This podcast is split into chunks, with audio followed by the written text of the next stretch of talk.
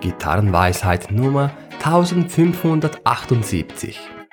Wenn dein Solo oder deine Improvisation rhythmisch uninteressant ist, dann wird dein Solo niemals wirklich interessant sein. Oder in den Worten von Victor Wooten, starte niemals mit den Noten, starte immer mit dem Rhythmus. Wir beginnen ja nicht abzutanzen aufgrund einer bestimmten Tonart.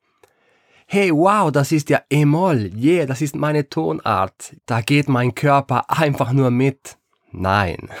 Hallo, liebe Gitarrenjunkies. Willkommen zu einer neuen Folge der Gitarrenjunkies Show. Heute mit einer Übung mit deinem Vorgehen, wie du deine Solos und deine Improvisationen rhythmisch interessanter gestalten kannst. Denn du hast es gehört, wenn der Rhythmus nicht stimmt, dann kannst du die schönsten Melodien zaubern, aber es klingt einfach uninteressant. So, wie machen wir jetzt das? Du solltest sicherstellen, dass dein Solo rhythmisch interessant ist, bevor du irgendwelche Noten spielst und hinzufügst. Also Gitarre zur Hand und es geht gleich los. Wähle irgendeinen Backing Track. Hör ihn dir an und groove dich ein. Du hörst jetzt gleich einen Ausschnitt des Backing Tracks, den wir für dieses Beispiel benutzen. Ich verlinke ihn dir natürlich in der Beschreibung der Folge.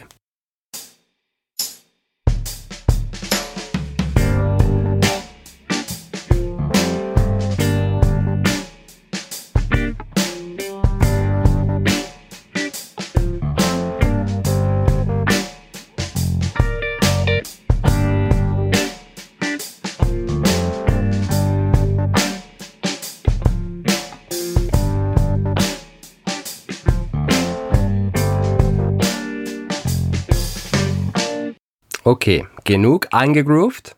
Dann sag jetzt einfach einen Rhythmus auf. Und sag nicht, dass du keinen Rhythmus kennst. Wir Menschen kennen alle irgendwelche Rhythmen. Und wenn's nur pa, pa, pa, pa ist.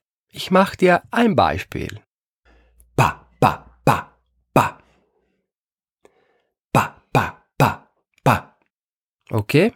Unser Backing Track ist in G-Moll. In dieser Übung benutze ich nur den Ton G, den Grundton. Wir brauchen nur einen Ton dafür. Diesen Ton spiele ich über den Backing Track und zwar genau mit diesem Rhythmus, den ich vorhin aufgesagt habe. Okay? Das klingt dann so.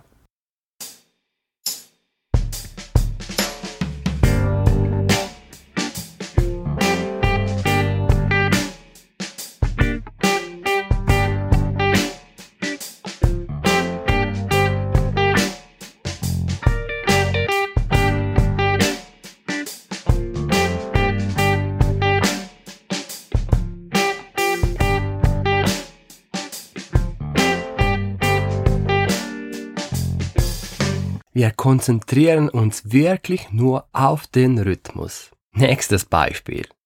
Papa, Papa, Papa, Papa. Und jetzt spiele ich wieder das G über den Backing Track in diesem Rhythmus.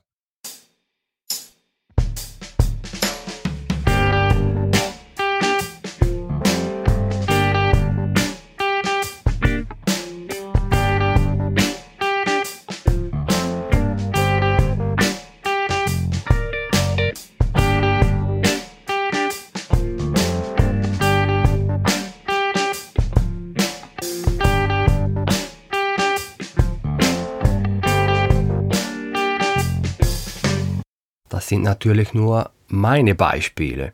Ich ermutige dich, deine eigenen Rhythmen zu erfinden. Machen wir noch ein drittes Beispiel.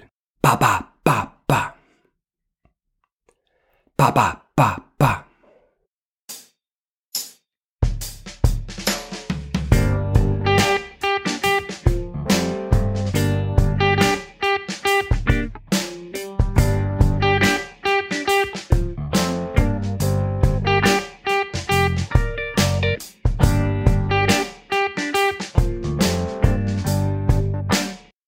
Das ist das ganze Prinzip dahinter. Du nimmst einen Backing-Track, du groovst dich ein und dann erfindest du deine eigenen Rhythmen auf der Basis des Backing-Tracks.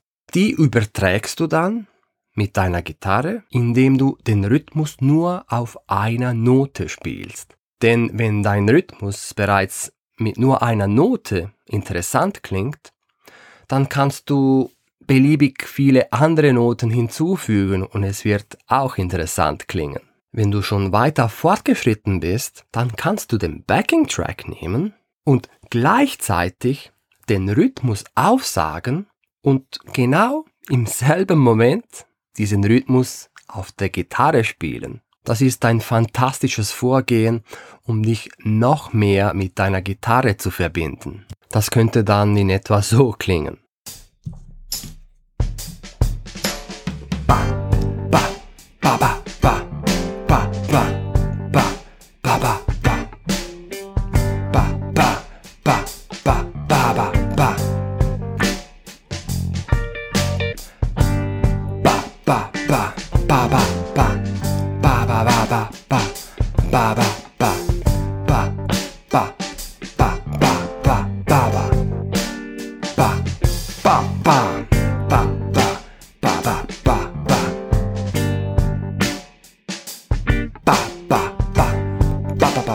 pa pa pa pa pa pa pa pa pa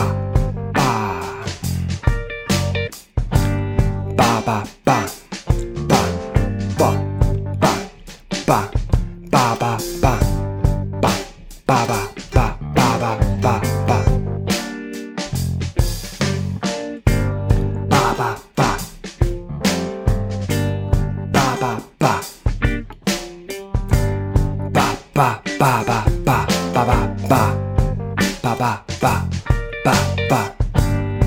Wenn auch das gut klappt, dann ist die Gitarre sicher nicht mehr ein Fremdkörper für dich. Dann seid ihr schon eins geworden. Okay, probier doch diese unkonventionelle Übung aus, mach sie regelmäßig und du wirst sehen, deine Improvisationen und Solos werden schon ziemlich bald besser klingen. Wenn du Fragen dazu hast, du weißt ja, wo du mich findest. Auf gitarrenjunkie.com, wo du noch weitere coole Dinge findest, um den inneren Musiker in dir weiterzuentwickeln. Vielen lieben Dank fürs Zuhören und bis bald. Dein Gitarrenjunkie.